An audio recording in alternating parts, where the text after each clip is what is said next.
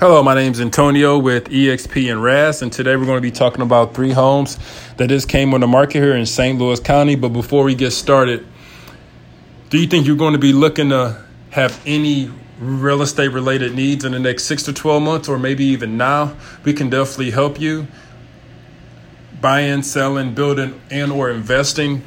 The best way to reach out to us is 314-985-7254. Call or text. Prefer text um, you can text us your name as well as what services you're interested in, uh, and we'll definitely get back to you. But you can also email us. We got a new email address because we were having issues with the, the old one. Our new email is going to be antonio.orange at exprealty.com. Antonio.orange at exprealty.com. All this information is going to be in the description below. So let's get started talking about the three homes that just came on the market here in St. Charles, St. Louis County. Let's go.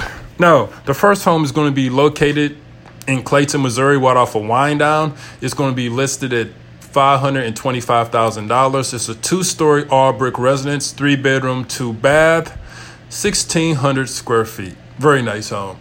The second home is going to be located in an unincorporated part of St. Louis County in 63146 right off of Lindbergh. This is a gated villa community.